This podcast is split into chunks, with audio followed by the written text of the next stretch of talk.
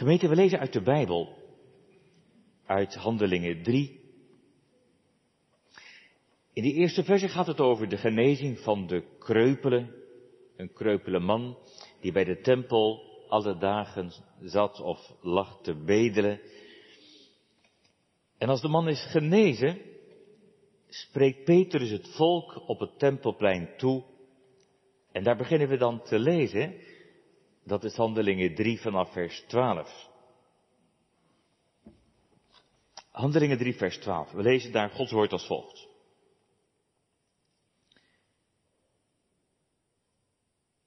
Toen Petrus dat zag, antwoordde hij het volk, Israëlitische mannen, waarom verwondert u zich hierover? Of waarom kijkt u ons zo doordringend aan, alsof wij door onze eigen kracht of godsvrucht hebben bewerkstelligd dat deze man nu loopt?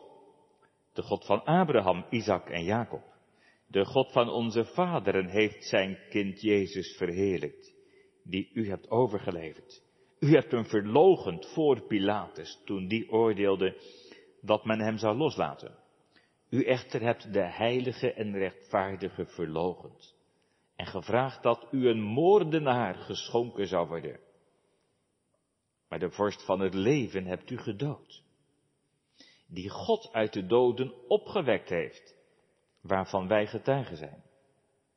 En zijn naam heeft deze man die u ziet en kent sterk gemaakt door het geloof in zijn naam. En het geloof dat er is door hem, heeft hem in aanwezigheid van u allen deze volkomen gezondheid gegeven.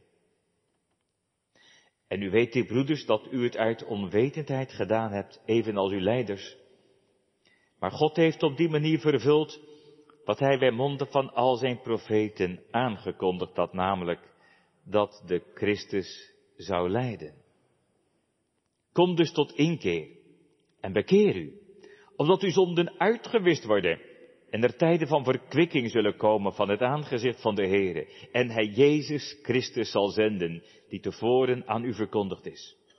Hem moet de hemel ontvangen tot de tijden waarin alle dingen worden hersteld, waarover God gesproken heeft bij monden van al zijn heilige profeten door de eeuwen heen, want Mozes heeft tegen de vaderen gezegd, de Heere uw God zal voor u een profeet laten opstaan uit uw broeders, zoals ik.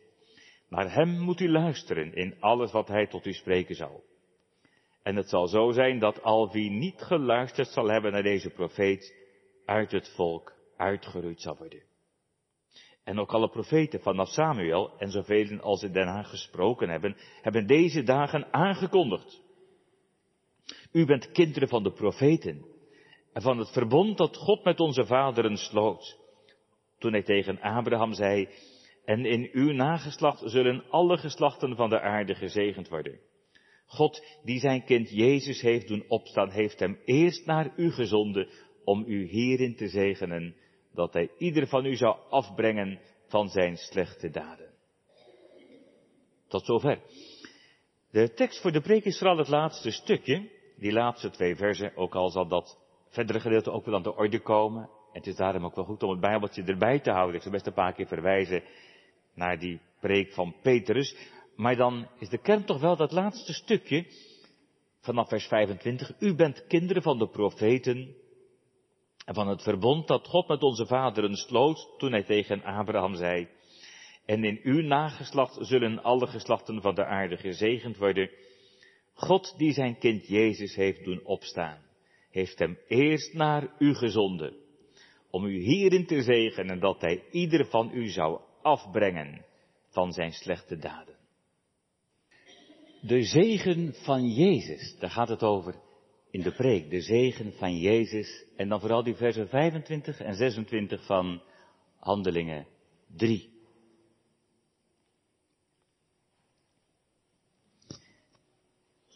Gemeente, tel uw zegeningen Eén voor één, tel ze alle en vergeet er geen. U kent dat wel. Tel uw zegeningen. Je kunt het ook wel eens tegen elkaar zeggen.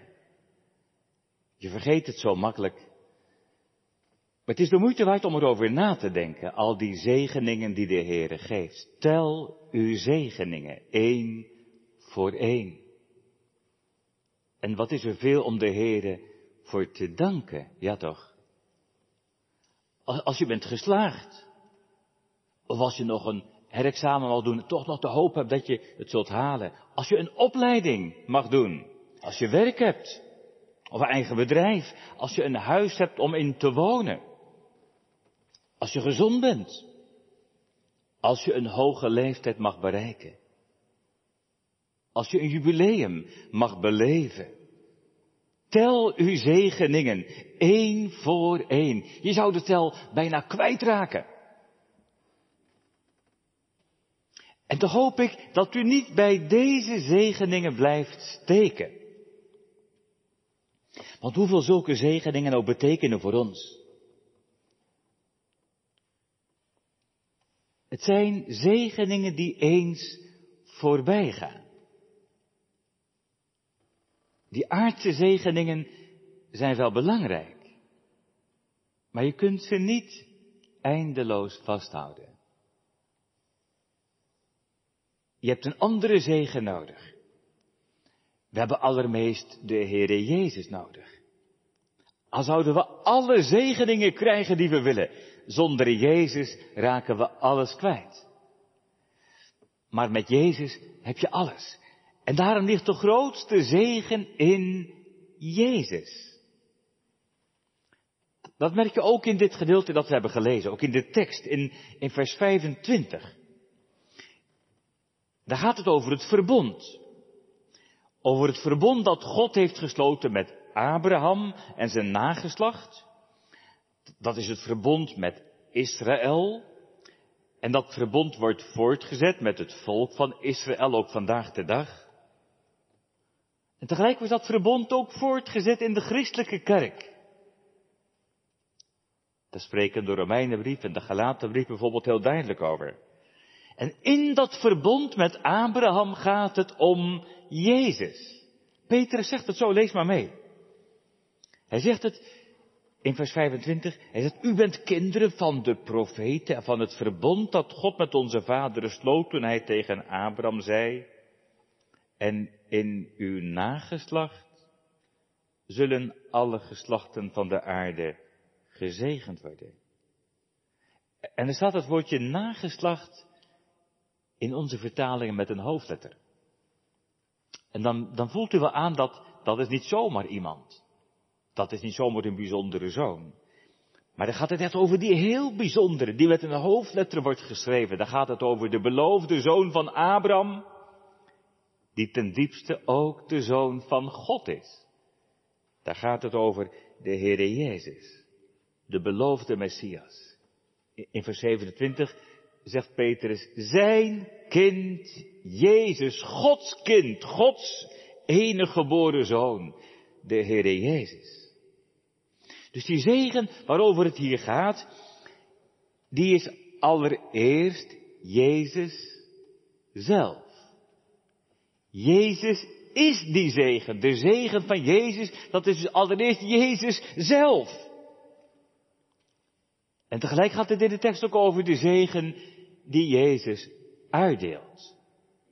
Zegen die hij geeft. Dus allereerst is hij het zelf, maar hij geeft ook zelf een bijzondere zegen. Maar welke zegen geeft Jezus eigenlijk? Wat kunnen we erover vinden hier in Handelingen 3? Nou, je kunt het vragen. En, en laten we het vragen aan die kreupele man. We hebben het niet gelezen helemaal, maar u kent die geschiedenis wel, denk ik, en jullie ook wel. Die kreupele man, die was kreupel vanaf zijn geboorte, verlamd. Hij kon niet lopen, hij wilde het wel proberen, maar dat lukte niet. Als hij ergens heen wilde, moest hij worden gedragen. Werken was onmogelijk voor hem en daarom moest hij maar bedelen. En elke dag wordt hij door zijn vrienden of door familie naar de tempel gebracht. Dat was ook een enorm gebouw, dat tempelcomplex.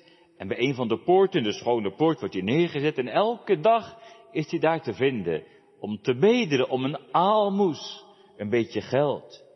Elke dag aan het bedelen, totdat. En dan zien we Petrus en Johannes voor hem staan. Ze blijven staan en ze kijken hem aan. In vers 4 staat het ook. Kijk ons aan. En dan die onvergetelijke woorden in vers 6. Zilver en goud heb ik niet. Maar wat ik heb, dat geef ik u. In de naam van Jezus Christus, de Nazarener. Sta op. En ga lopen. Dat kan helemaal niet. Maar het gebeurt. De kreupele staat op. En de kreupele loopt. Ja, zijn Peter en Johannes dan wonderdokters? Of zijn het tovenaars? Toverdokters of zoiets? Nee, nee, helemaal niet. Die genezing is ook niet hun werk. Het is ten diepste Gods werk. En heel in het bijzonder is die genezing het werk van Jezus. Daarover laten Petrus en Johannes geen misverstand bestaan. Heel nadrukkelijk zegt Petrus ook dat dat het werk is van Jezus. Wat een zegen. De zegen van Jezus. Een kreupele wordt genezen. Een verlamde kan weer lopen. De zegen van Jezus. Nou, nou misschien denkt u, nou die zegen wil ik ook wel. Die zegen wil ik ook wel. Je zult maar toppen met je gezondheid. Dat je denkt, die zegen wil ik ook. Dat ik gezond mag worden. Helemaal gezond. Je zult maar psychisch ziek zijn. Je zult maar chronisch ziek zijn. Je zult maar toppen met je gezondheid. Je zult maar gehandicapt zijn. Je zult maar ongeneeslijk ziek zijn. Wat kun je al last hebben van een griep? Daar staan hoeveel impact corona kan hebben. Wat zijn gezondheid en genezing belangrijk voor ons? En dat weet de Heer Jezus. Wat dacht u? Dat weet Hij. En daarom wil Hij dat we die zegen zoeken bij Hem. Dat wordt ook heel concreet. Als je ziek bent, waar ga je dan naartoe? Ja, zegt u, naar de dokter. Prima natuurlijk, dat doe ik ook wel, als nodig is. Maar ben je eerst al bij die andere dokter geweest? Ben je eerst al bij de Heer Jezus geweest? Bij de hemelse dokter?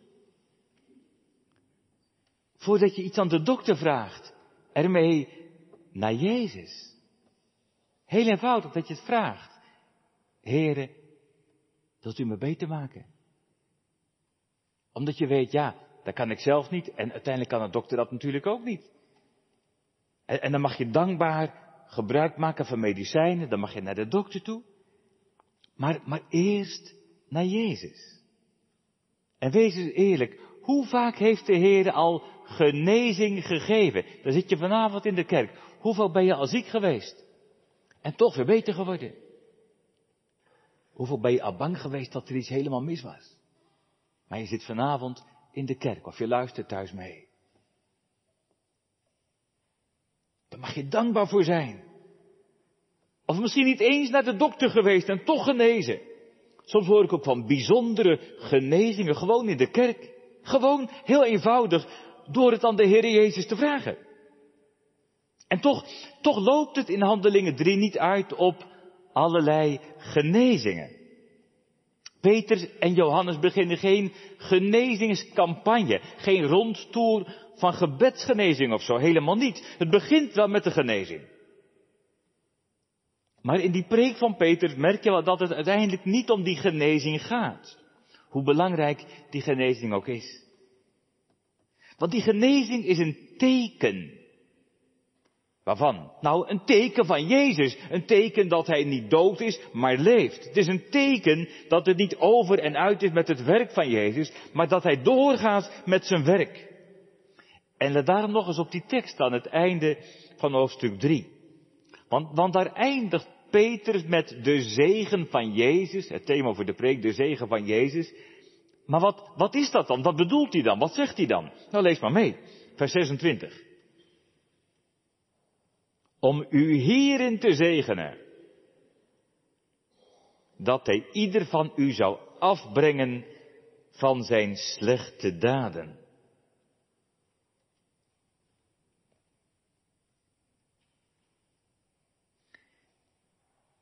Die slechte daden. Daar staat in het Grieks een woord ponerai. Sommigen onder u kennen wel Grieks, sommigen goed, sommigen een beetje. En dat, dat betekent zowel zondige dingen die je doet, dus die daden, maar het betekent ook de gezindheid van het hart. Je zou kunnen zeggen dat dat Griekse woord eigenlijk zowel betekent de zonden, dus de concrete daden, als ook de zondigheid, het zondige in je hart. Wat betekent de zegen van Jezus? Petrus, die wel die kreupelen genezen heeft, concentreert het hierop.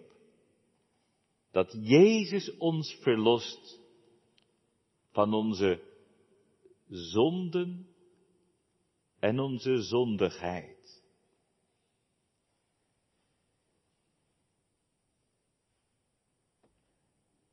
Soms zeggen mensen, nou ja, daar hoef je het in de kerk eigenlijk helemaal niet over te hebben.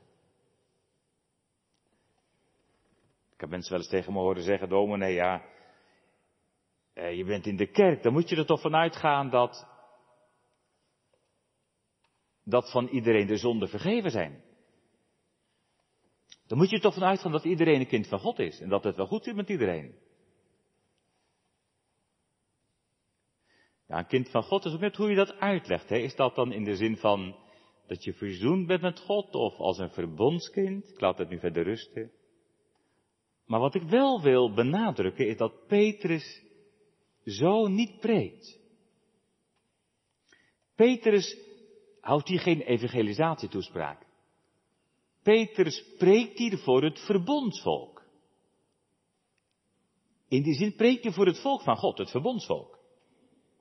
De verbondskinderen, dat zijn geen heidenen, nee, het zijn de verbondskinderen, de besnedenen. Dat zegt hij ook in vers 12. Hij zegt, Israëlitische mannen. Maar nog duidelijker in vers 25 van de tekst. U bent kinderen van de profeten en van het verbond dat God met onze vaderen sloot. En toch doet u niet alsof het allemaal wel goed zit. Met alle mensen die voor hem staan of zitten. Alsof iedereen automatisch verzoend is met God. In plaats daarvan verkondigt Petrus de naam van Jezus. Die ene naam. En de zegen die hij geeft om verzoend te worden met hem. En dan zegt hij, die zegen is dit dat, dat, dat Jezus ieder zou afbrengen van zijn slechte daden, van zijn zonden en zijn zondigheid. Ook als het gaat over de verbondskinderen, begint Peter bij het probleem. Al zijn we kinderen van het verbond, wij zijn zonen en dochters van Adam. Wij doen zondige dingen, maar daarmee deugt de bron van binnen niet. We hebben een zondig hart en dat laat de doop ons al zien vanaf het eerste begin. De doop, juist ook het teken en zegel van het verbond. Wij moeten schoongewassen worden. Wij moeten gereinigd worden, verzoend met God door het geloof in Jezus Christus.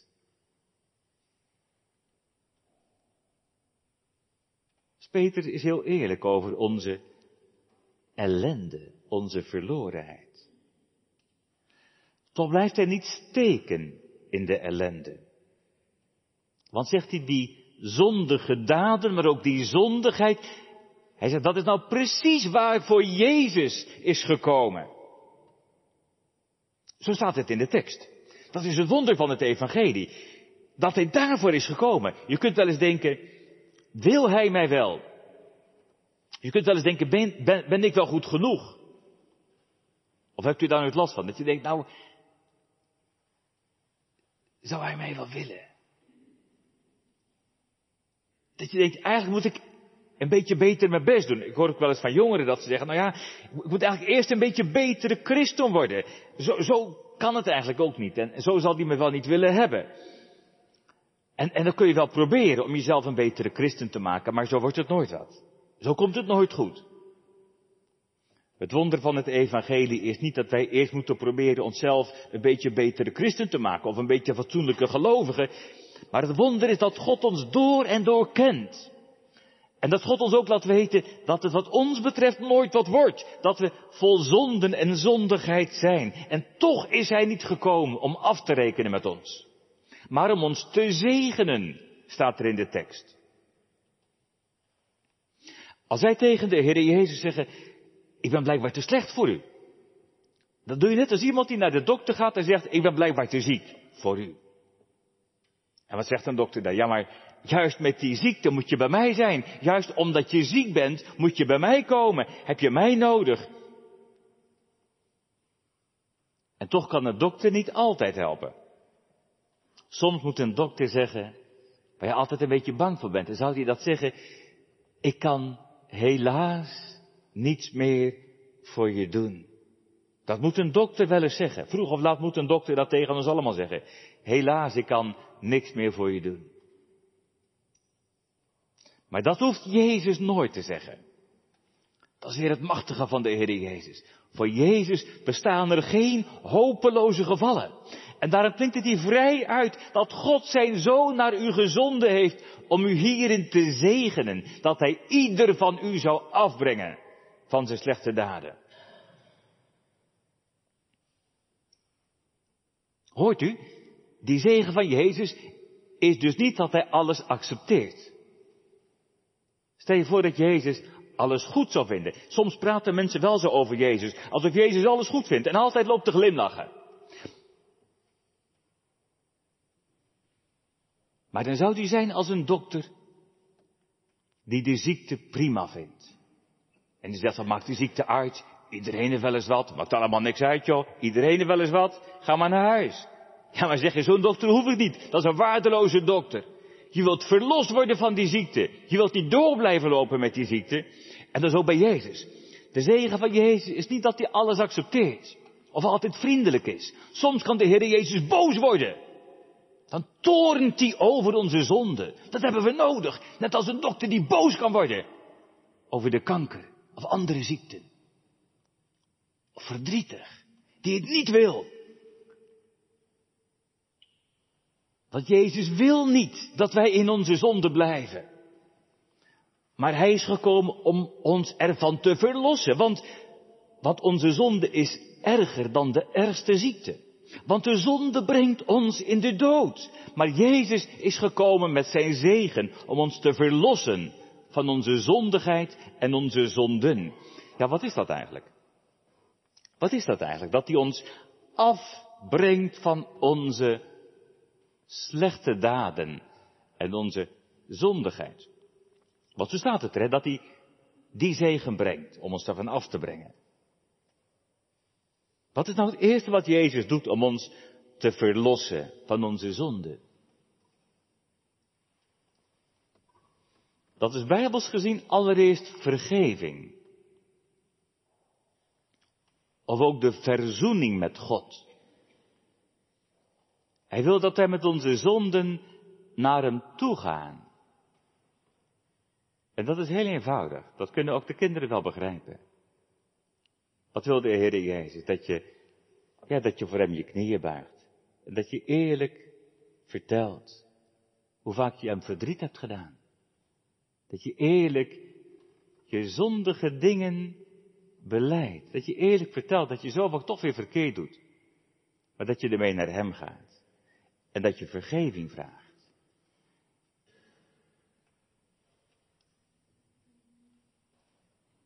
En zo ontdek je dat geheim van de verzoening. Petrus heeft het in vers 19 over het uitwissen van de zonde. Dat die zonden worden uitgewist. Dat ze worden weggedaan, weggeveegd. Net als dat je als het ware een bord helemaal schoonveegt. Dat er wordt uitgewist, dat er niets van overblijft. Dat is vergeving. Maar het blijft hier niet bij vergeving. Als je kijkt in vers 19, in hetzelfde vers waar het over dat uitwissen gaat, zegt hij ook kom tot inkeer. En bekeer u. Dat hoort altijd bij elkaar. Vergeving en bekering. Die horen samen. Want, want de Heer wil niet dat we op de oude voet verder leven. Hij wil niet dat we blijven zoals we waren. Hij wil dat we ons bekeren, dat we breken met de zonde en dat we leren leven met Hem. Nou, laten we proberen een beetje concreter te worden. Want welke zonden zou Petrus bedoelen? Wat voor zonden zou Jezus willen wegnemen? Ons daarvan afbrengen? Als je dit gedeelte leest, dan is het eerste wat hij noemt, dat is de zonde tegen die ene naam. Als u kijkt in vers 13 tot 15, dan, dan zegt Petrus, als het over Jezus gaat, u hebt hem overgeleverd. U hebt hem verlogend, zegt u. En verderop dan zegt hij, u hebt hem gedood.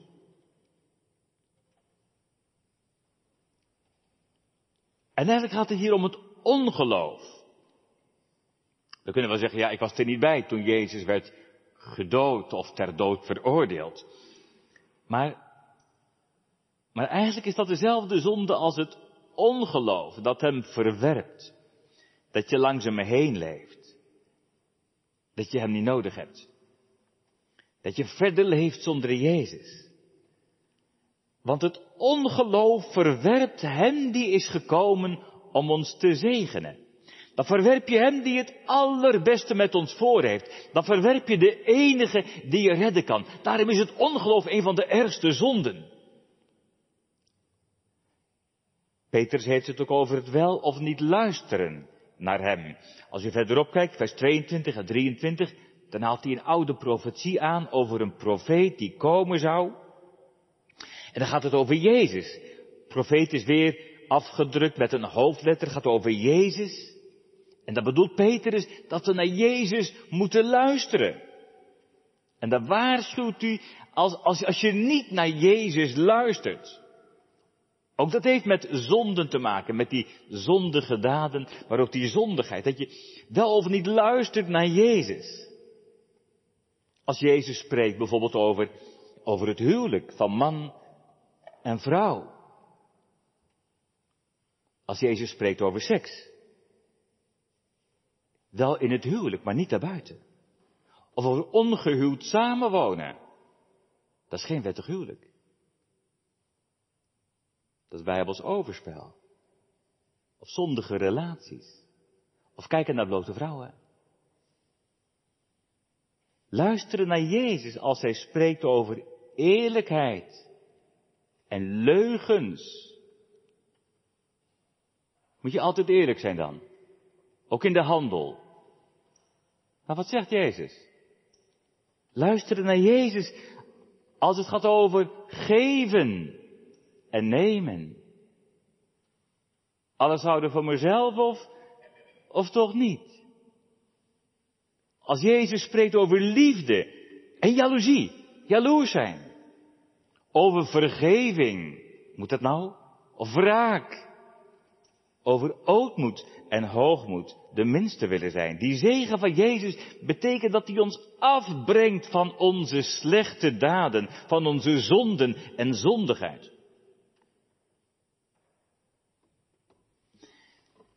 Vroeger dacht ik, als je nou maar tot geloof komt, hè, als je nou maar echt tot geloof komt, tot bekering, dan komt het allemaal goed. En dat is natuurlijk wel waar. Maar dan dacht ik, dan ben je automatisch afgebracht van al die zonden. Alsof je er dan geen last meer van zou hebben. Maar dat is niet waar. Dat zult u zelf ook wel weten uit uit de praktijk. Dat is, dat is niet waar. De werkelijkheid is juist dat je er meer last van krijgt. Al zijn je zonden vergeven, en dat is echt radicaal en, en, en totaal, dat is dat uitgewist worden van die schuld. Maar dan toch heb je last van je zondige hart, ook als de Heilige Geest, of juist als de Heilige Geest in je hart woont, krijg je last van dat zondige van binnen. Het is ook zo'n bekende uitdrukking, hè, van dat je wel minder zonden doet, maar voor je eigen gevoel een grotere zondaar wordt. Eerder kon het je allemaal niks schelen. Je gaf er niks om. Je dacht, nou ja, iedereen doet wel eens wat verkeerd. Dan maakt het allemaal uit. Je haalde je schouders op. Maar je komt er niet meer zo makkelijk onderuit. Je ziet bij wijze van spreken het verdriet in de ogen van Jezus. Dat is het werk van de Heilige Geest. Die wekt die liefde van Jezus in je hart. Dan ga je lief hebben wat Jezus lief heeft. Dan ga je haten wat Jezus haat, wat Jezus niet wil. Dat is een levenslang proces. En daarom is het ook een levenslange les, wat hier in de tekst staat, dat Hij ons afbrengt van al die slechte daden. Daar ben je levenslang niet meer klaar hier op aarde. Een levenslange les. En, en, en wel, er staat wel dat Jezus dat doet. Daar is hij voor gekomen. Dat, dat Jezus kwam om je daarvan af te brengen. Dat is maar goed ook. De zegen van Jezus is niet dat hij een aantal goede adviezen geeft. Of een handleiding, zo zoek het dan zelf maar uit, een mooie handleiding. Dan krijg je wel, dan koop je wat en dan krijg je een handleiding, dan moet je zelf maar uitzoeken. Maar de zegen van Jezus is niet dat hij zegt, doe het nou maar zo en dan... Nee, de zegen is dat Hij het doet. Zo staat het in de tekst. Dat Hij het doet. En dat is het geheim steeds weer en steeds meer dat Hij het doet. En daarom heb je die zegen steeds meer nodig. En daarom heb je Jezus steeds meer nodig. Omdat Hij het doet. Dan durf ik niet meer te vertrouwen op mezelf. Maar alleen op Hem. Maar ik kan niet meer zonder Hem. Ik kan niet meer zonder, zonder Jezus. Want, want Jezus is mijn leven. Ik ben met Christus gekruisigd. En ik leef, maar niet meer ik. Maar Jezus leeft in mij. Dat geeft vreugde. Want Jezus is mijn heil en mijn leven. Dat merk je in die preek van Petrus. Die vreugde die dat geeft. Nou, waar dan? Nou, ik noem één ding. Petrus heeft het over tijden van verkwikking. Hebt u het gezien? Vers 19. Tijden van verkwikking. Zegt u, kom tot inkeer, bekeer u, omdat uw zonden uitgewist worden en er tijden van verkwikking zullen komen van het aangezicht van de Heere. Net als gisteren. Zo'n warme dag. Wat kun je het warm hebben? En dan loop je te zweten. En, dan een, een lekker glas koud water. Wat is dat lekker? Of even je hoofd onder de koude kraan. Wat is dat lekker? Verkwikking, verfrissing. Of een verkoelende wind. Naar de brandende zon. Of of als de vruchtbare regen valt op een uitgedroogde akker. Een tijdje geleden, zo droog en dor. En toen die regens weer kwamen, verkwikking. Dat, dat is in dat woord eigenlijk gezegd, hè? Verkwikking of verkoeling. Dat is de verkwikking die Jezus met zich meebrengt. De verkwikking, tijden van verkwikking. Dat is de zegen van de vergeving van de zonden. Dat die zonden worden uitgewist. Dat is de vreugde die Jezus geeft. Dat is iets van nu al. Die tijden van verkwikking, daar bedoelt Petrus iets mee wat nu gebeurt. Petrus heeft het ook over de wederkomst. Maar die verkwikking, wat Petrus over preekt, dat is de zegen die Jezus nu al geeft. Verkwikking in de tijd voordat God zijn zoon opnieuw zal zenden, in vers 20. Dat is verkwikking in de tijd voordat Jezus terugkomt. Dat is verkwikking in de eindtijd.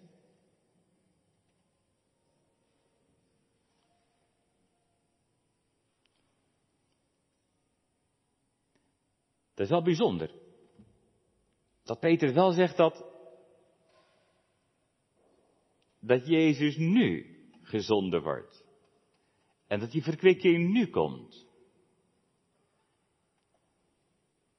Want je zou toch zeggen, Jezus, ja, die is toch niet meer hier op aarde, die is naar de hemel gegaan. Het is hemelvaart geweest en het is Pinksteren geworden. En toch zegt Petrus ronduit, nadat hij toch naar u toegezonden wordt. In vers 26, naar u toegezonden wordt. En en ook daarvoor dat die verkwikking nu komt, die verkwikking van Jezus. Daarmee zegt hij eigenlijk, al zien wij Jezus niet, al is Jezus aan de rechterhand van zijn vader, toch is hij er wel. Toch is hij er wel, Waar twee of drie in zijn naam bijeen zijn. Toch is hij er wel. Hij heeft het gezegd voor hij wegging. Ik ben met u lieden alle dagen. Tot de voleinding van de wereld. Dat zei hij toen hij naar de hemel ging. En toch zei hij, ik ben met u. Ik blijf met mijn kerk op aarde. Midden in de eindtijd. Dat is verkwikking in de eindtijd. Dat is bijzonder. Dat is bijzonder. Want als het over de eindtijd gaat, dan denken we vaak aan nare dingen. Dan denken we misschien aan de oorlog in Oekraïne. En dan denken we, zal er nog meer gebeuren? Of dan denk je aan ziekte en narigheid en oorlog en, en, vervolging. Ik weet allemaal niet. Er zijn er zoveel nare dingen waar je aan denkt. Rampen. Maar Petrus spreekt over verkwikking in de eindtijd. Ook in de Pinksterpreek heeft hij al gezegd dat de eindtijd is aangebroken, maar die preekt over verkwikking. Juist in die eindtijd, tijden van verkwikking, die komen van het aangezicht van de Heere. Daar zegt hij mee, die verkwikking die komt bij God vandaan. Van bij het aangezicht van de Heere. Die komen uit de hemel, bij Jezus vandaan. Daar zorgt hij zelf voor, verkwikking. En wat wil hij daarmee zeggen? Daar wil Petrus ons mee bemoedigen. Daarmee zegt Petrus, je hoeft niet bang te zijn voor de eindtijd. Kun je wel bang voor zijn, maar het hoeft niet, zegt Petrus. Je hoeft niet bang te zijn voor alles wat er komen kan. Dat is helemaal niet nodig, want, zegt Petrus, de Heere is erbij. En waar de Heere is, daar is verkwikking, daar is verkoeling. Want bij hem mag je schuilen, wat er ook gebeurt. Het loopt hem niet uit de hand. En bij hem vind je verkwikking. Hoor je dat? Je hoeft niet bang te zijn in de eindtijd. Er is maar één ding waarvoor we bang moeten zijn. En dat is verder leven zonder Jezus. Verder leven zonder dat je tot inkeer komt, zonder dat je tot bekering komt, zonder Jezus. Want zonder Jezus heb je geen vastheid in de onzekere tijden waarin we leven. Zonder Jezus heb je geen schuilplaats in de eindtijd. Maar met Jezus hoef je niet bang te zijn. bemoedigend als je getuigenissen hoort van christenen in Oekraïne. Als ze zoveel ellende meemaken, soms een hele stad in puin geschoten, afschuwelijk. Soms zoveel verliezen. En dat ze zich toch verheugen in hun Heere en Heiland. Verkwikking in de eindtijd. Ik denk aan de jongeren. Die een hele tijd totaal ongeïnteresseerd leek. En ineens komt dominee, ik kom volgend jaar op de blijde.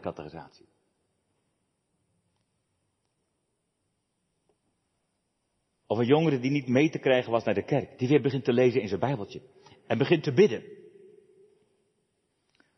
Verkwikking in de eindtijd. Als je merkt dat een oudere een lang verzwegen geheim niet langer geheim kan houden, maar zijn zonde beleidt en echt berouw krijgt en in het reine komt met God en met zijn naasten. Verkwikking in de eindtijd. Die angst voor het oordeel kan je letterlijk doodsbenauwd maken. En terecht. Maar wie met zijn schuld naar Jezus vlucht, vindt genade, verkwikking. Want hiervoor is Jezus gekomen om ieder van ons af te brengen van onze slechte daden. Of heb je daar geen last van? Van zonde en zondigheid. Heb je daar geen last van? Dat kan, dat kan natuurlijk best. Nou ja, ik weet niet waar u het over hebt, maar zo beroerd ben ik toch ook niet? Nou, Petrus zegt dat Jezus daarvoor is gekomen. Daarvoor moest hij lijden en sterven. En Peter heeft ook gezegd, bijvoorbeeld in vers 18, zo is het ook voorzegd door de profeten. Dat was niet zomaar, dat was nodig, dat lijden van Jezus voor onze zonde. En zo is het gebeurd. Hij heeft geleden, hij is gestorven, hij heeft alles volbracht. Een volkomen verzoening, volkomen vergeving in dat offer aan het kruis.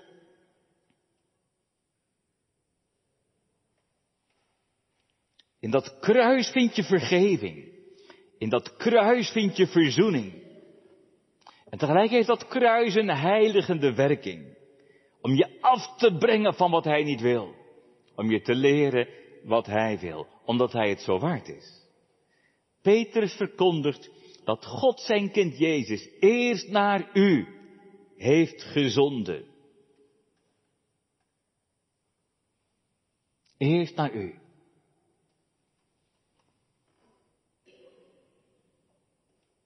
Eerst naar jou. Naar u. Naar mij. Ja, dat mag je, dat mag je best betrekken op jezelf. Dat u het vanavond hoort. Nu eerst voor u en voor jou en voor mij. Maar u begrijpt denk ik ook wel dat het hier in de tekst allereerst gaat over het Joodse volk. De Heer Jezus is als mens geboren uit het Joodse volk. En hij wordt eerst gezonden naar het Joodse volk. Dat is iets om altijd te bedenken. Eerst de Jood en dan de heiden. Dat geeft ook verwachting voor het Joodse volk, juist in de eindtijd. Eerst naar Israël. Maar daar blijft het niet bij. Het gaat wereldwijd. Dat staat hier ook in de tekst, in vers 25. Dat het God al belooft aan Abraham. Dat in dat nageslacht in Jezus alle geslachten van de aarde gezegend zouden worden. Want die kerk van Christus wordt bijeengebracht uit alle landen, uit alle volken, uit alle talen, uit Joden en heidenen, overal vandaan. Ze spreken verschillende talen. Ze hebben verschillende huidskleuren. En ze komen uit verschillende culturen. Maar er is iets wat hen verbindt. Ze zijn één in de naam van Jezus. En ze delen in diezelfde zegen, waar het in de tekst over gaat, de zegen van Jezus. Dat Hij ons afbrengt van onze slechte daden, van onze zonden en onze zondigheid. En dat is maar goed ook, ja toch? Dat is maar goed. Stel je voor dat dat niet zo was. Stel je voor dat we onze zonden zouden kunnen houden. Dat iemand zijn zonden zou kunnen meenemen naar de hemel. Stel je voor dat je in de hemel op de oude voet zou verder leven. Dan zou het in de hemel een hel worden. Als er iets van het kwaad zou komen. Maar dat zal niet gebeuren. Dat zal God niet laten gebeuren. Want, want er komt in de hemel niemand die de zonde meeneemt. En dat is maar goed ook. Wij weten wat er van komt. Van de zonde. Wij leven in een wereld buiten het paradijs. Wij weten wat tranen en verdriet zijn. Wij weten wat oneerlijkheid en bedrog zijn. Wij weten wat ziekten zijn. Wij weten wat de dood is. En God had kunnen zeggen, nou, dat is je eigen schuld. Laat het dan maar bij. Maar het heeft hij niet gedaan, zegt Petrus. Hij heeft zijn zoon gezonden om ons af te brengen van die zonden, van die slechte daden. Om ons te brengen bij hem. Om ons te bewaren bij hem. En dan preekt Petrus zelfs over de tijden waarin alle dingen worden hersteld. In vers 21, hebt u het gelezen? Vers 21. De tijden waarin alle dingen worden hersteld. En er staat erbij waarover God gesproken heeft, door de mond van al zijn heilige profeten, door al de eeuwen heen. Daar zegt hij, dat heeft God beloofd. Dat hij de aarde niet zal laten zoals het is. Maar dat er een herstel zal zijn van die goede schepping. Dat er een nieuwe hemel en een nieuwe aarde zullen zijn, waar gerechtigheid zal zijn. Zoals God het heeft bedoeld, zoals God het wil, waar God alles en in allen is. Daar zal geen zonde zijn. Er zullen geen tranen zijn, behalve tranen van vreugde. Daar zal geen dood zijn. Daar zal geen kwaad zijn. Daar zal geen duivel zijn, geen slechte daden, geen zonden en geen zondigheid. Daar zul je altijd bij Jezus zijn. Of, of geef je daar niet om? Dat je zegt, nou ja, daar zie ik weinig zegen in. Dat, dat het je helemaal niet trekt om afgebracht te worden van onze zonden en zondigheid. Maar weet je, als je niet afgebracht wilt worden van die slechte daden, van onze zonde en zondigheid, dan sluit je jezelf erbuiten. Want daar zal niemand komen die de zonde lief heeft en die de zonde doet. Maar wie de zegen zoekt bij Jezus, zal daar zijn. Dat is de zegen van Hem, die is gekomen om ons af te brengen van alle kwaad. van alles wat hij niet wil, omdat we zullen leven uit hem en door hem en toegewijd aan hem. De zegen van Jezus. Wie de zegen zoekt bij Jezus, zal bij Jezus zijn. En daarom zing je mee. Ik zoek de zegen alleen bij u, o bron van troost en licht. Amen.